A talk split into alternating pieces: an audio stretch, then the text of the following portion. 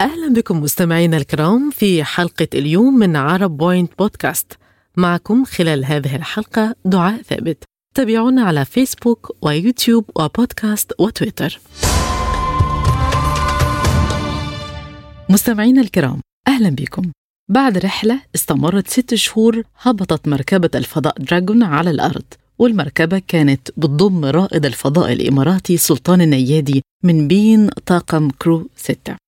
العالم كله كان بيتابع بشغف الرحلة التاريخية للعرب اللي قام بها رائد الفضاء الإماراتي سلطان النيادي واللي خاض أول مهمة سير في الفضاء بتاريخ العرب خارج محطة الفضاء الدولية ضمن البعثة 69 وهي المهمة اللي وصفها الشيخ محمد بن راشد المكتوم نائب رئيس الدولة رئيس مجلس الوزراء حاكم دبي بأنها إنجاز عربي في مجال علوم الفضاء وجاءت بعد عمل شاق وجهد وإصرار. فريق مركز محمد بن راشد للفضاء وجه رسالة لرائد الفضاء سلطان النيادي نسمع قالوا إيه أخوي سلطان ستة أشهر طافا على آه، مهمتك على محطة الفضاء الدولية. الحمد لله بينت للعالم أن في إصرار في عزيمة في مثابرة. وشفنا جهودك اللي أديتها طبعا قبل الإطلاق وخلال سنين التدريب هذه. كانت مهمة جدا شيقة مليئة بالمعاني لدولة الإمارات ومليئة بالتجارب العلمية الناجحة الحمد لله. نحن كشباب إماراتي فخورين فيك ونعتز بك.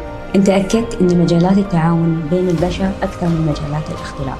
خلال وجودك على محطة الفضاء الدولية عكست صورة مشرفة عن الإنسان المسلم العربي. بصراحة استفدنا كثير واستانسنا كثير.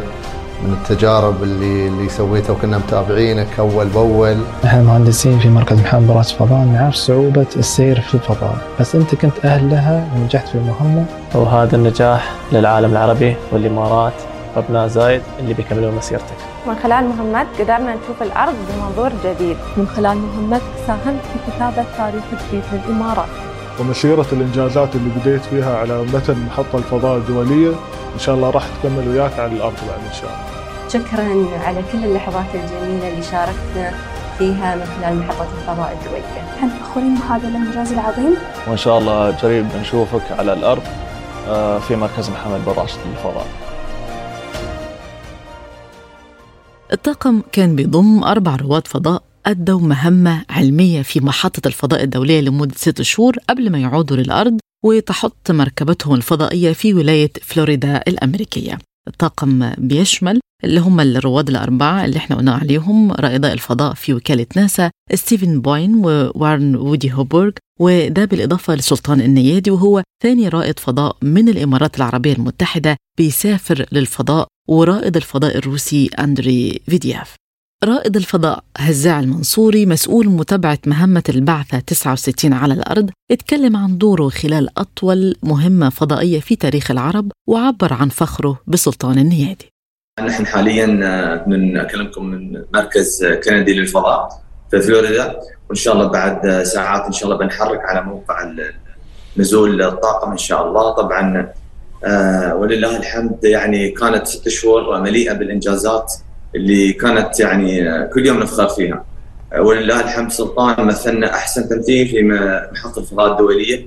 وخلال هذه الفترة كنت أنا متواجد في مركز جونسون للفضاء آه، أشرف على آه، من آه، ناحية الأمور الإدارية لهم على الأرض، طبعا كنت الوسيط بين الطاقم وبين الأطقم المختلفة المتواجدة على الأرض الافرق المختلفة من ناحية تنسيق الجدول من ناحية التأكد من أن التجارب العلمية المجدولة آه، صحيحة آه، وتناسب رواد الفضاء. آه، هاي طبعا كانت تجربة ممتازة أن نحن كرواد فضاء إماراتيين نكون جزء من وكالة الفضاء الأمريكية ناسا من خلال الإشراف على ليس فقط على زميل سلطان النيادي بل على رواد الفضاء من وكالة الفضاء الأمريكية أيضا في خلال هذه الفترة خلال فترة شهور اللي قضاها زميل السلطان وطاقم كرو 6 الحقيقة إنه النيادي كان بيواصل نشر الفيديوهات المثيرة من الفضاء واللي بيختبر فيها نظريات وبينشر معلومات وصور من رحلته الفضائية. وخلال رحلته شارك متابعيه بفيديو بيرصد خوضه لتجربة السير في الفضاء وعلق على التجربة وقال تجربة مليئة بالتحديات الصعبة. رائد الفضاء الإماراتي قال في تغريدة عبر حسابه الرسمي بتويتر مهمة السير في الفضاء كانت تجربة مليئة بالتحديات الصعبة تعلمت منها الكثير ولمست خلالها دعمكم الكبير. شكرا آه، لفريق مركز محمد بن راشد للفضاء ووكالة ناسا على كل ما حققناه ومواكبتهم الدائمة لي. قال كمان أشارككم هذا الفيديو الذي يختصر ساعات من العمل خلال هذه المهمة بينما أستعد لما هو قادم. سلطان النيادي الحقيقة أنه عاد الأرض بنتائج علمية مهمة وتجربة شخصية يمكن أن تكون نبراس لعشاق اقتحام الفضاء الخارجي. وبعد تسخير نفسه لإنجاز أكثر من 200 تجربة علمية لدراسة التغييرات اللي بتصيب الرواد في الفضاء بيعود رائد الفضاء الإماراتي سلطان النيادي إلى الأرض.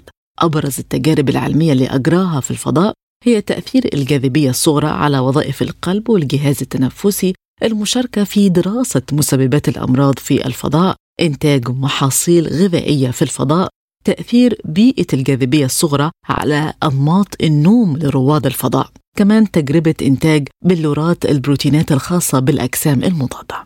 وفي التسجيل الأخير لي قبل العودة قال النيادي تحية ليكم من محطة الفضاء الدولية ولعل هذا آخر فيديو لي قبل العودة وانتهاء مهمتنا اللي استغرقت ستة أشهر على متن محطة الفضاء الدولية.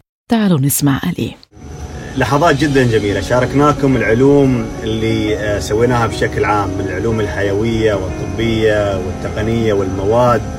ونحن كمواد الدراسة كذلك آه، كل هذا أخواني بهدف آه، نشر العلم والتوعية وأهمية العلوم بشكل عام. نحن ربما كنا في السابق أمة علم تأخرنا كثيرا. كانت الناس تنظر إلينا آه، لقرون بأن مصدر للعلم والمعرفة. آه، ما في شيء يمنعنا من أن نرجع بأمجادنا إخواني آه، لسابق عهدنا. هذا الشيء محتاج أن ننظر إلى المستقبل بنظرة إيجابية. لابد أن حقيقة ننبذ الجهل والخرافة لابد أن آه، نطرق أبواب العلم وين ما كانت وننهض بانفسنا وتفكيرنا. آه، ما في شيء مستحيل مع العزيمة والإصرار. ممكن نحقق أي شيء.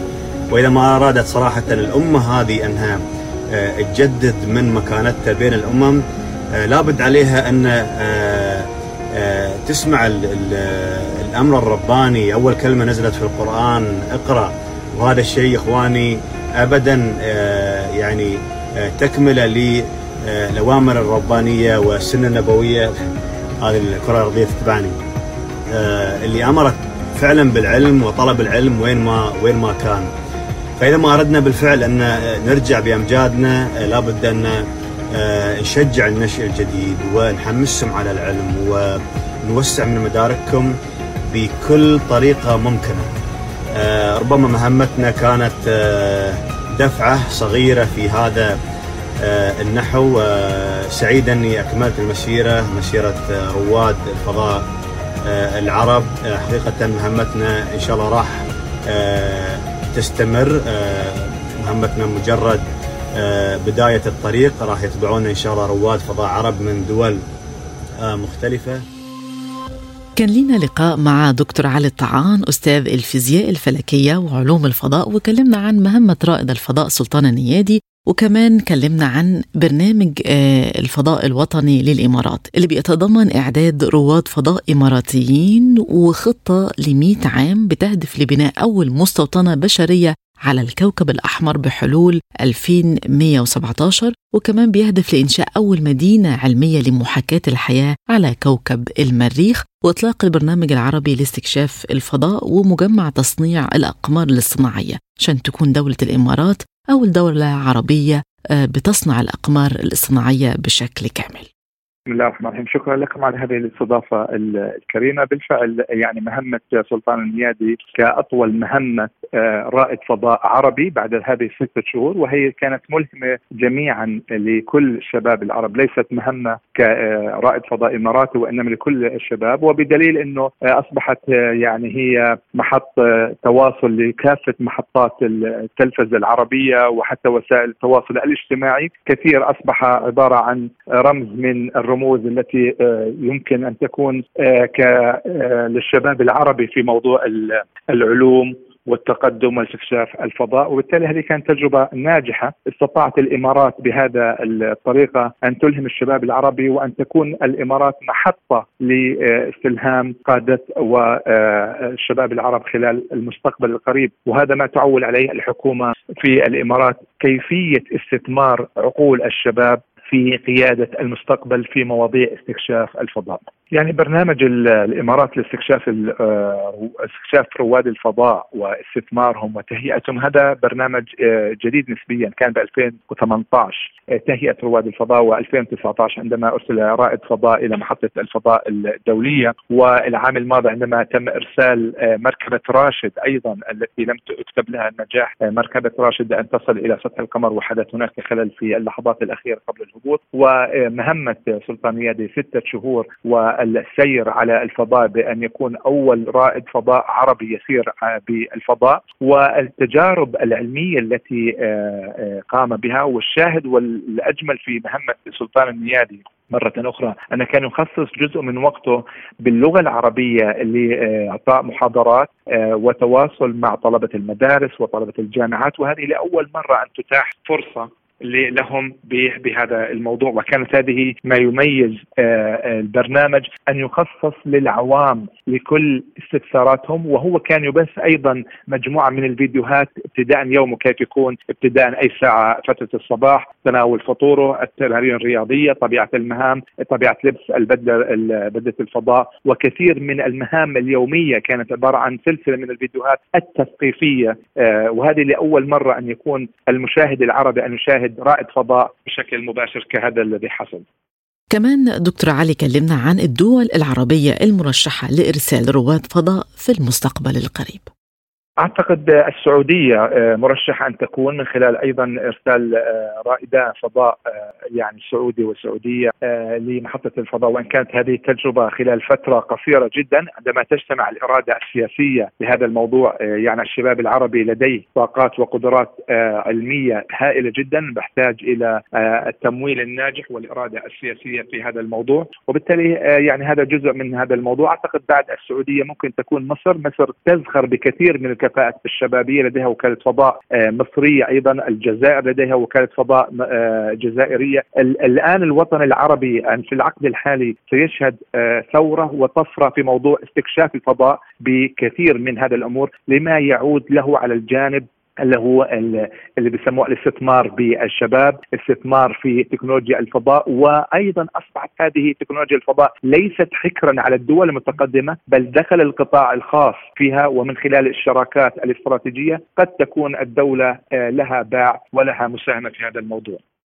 أما إمكانية حدوث شراكة بين الدول العربية في مجال استكشاف الفضاء نسمع عليه هذا ما كنا نسعى له في الاتحاد. هناك لدينا اتحاد العربي لعلوم الفضاء والفلك وهو تابع من آه، مقره الجامعة الدول العربية. كان هدفه إنشاء وكالة فضاء عربية تشترك بها كل آه، وكالات الفضاء العربية. يكون لهم قاعدة بيانات لأهل الاختصاص في موضوع تكنولوجيا علوم الفضاء والفلك وإن كانوا آه، موجودين في الوطن العربي أو من يعمل خارج الوطن العربي في الولايات المتحدة الأمريكية أو أو أوروبا خصوصا لدينا كفاءات كبيرة جدا ومشهود لهم ومعروفين لدينا كيف آلية التشابك والشراكة الحقيقية بين هذه الكفاءات العربية سواء كان على مستوى وكالات الفضاء وإن كما وإن كان على مستوى الأشخاص آه، بشكل فرادى الذين يعملون في وكالات الفضاء والشركات الاستثمار الفضاء. فهذا يكون نقطة مهمة جدا تسعى لها من خلال الاتحاد العربي لعلوم الفضاء والفلك ومقره عمان وكان إحدى هدف إحدى استراتيجياته آلية إيجاد قاعدة عمل آه، وقاعدة بيانات لمن يعمل في هذا التخصص خلال العقد القادم إن شاء الله تعالى.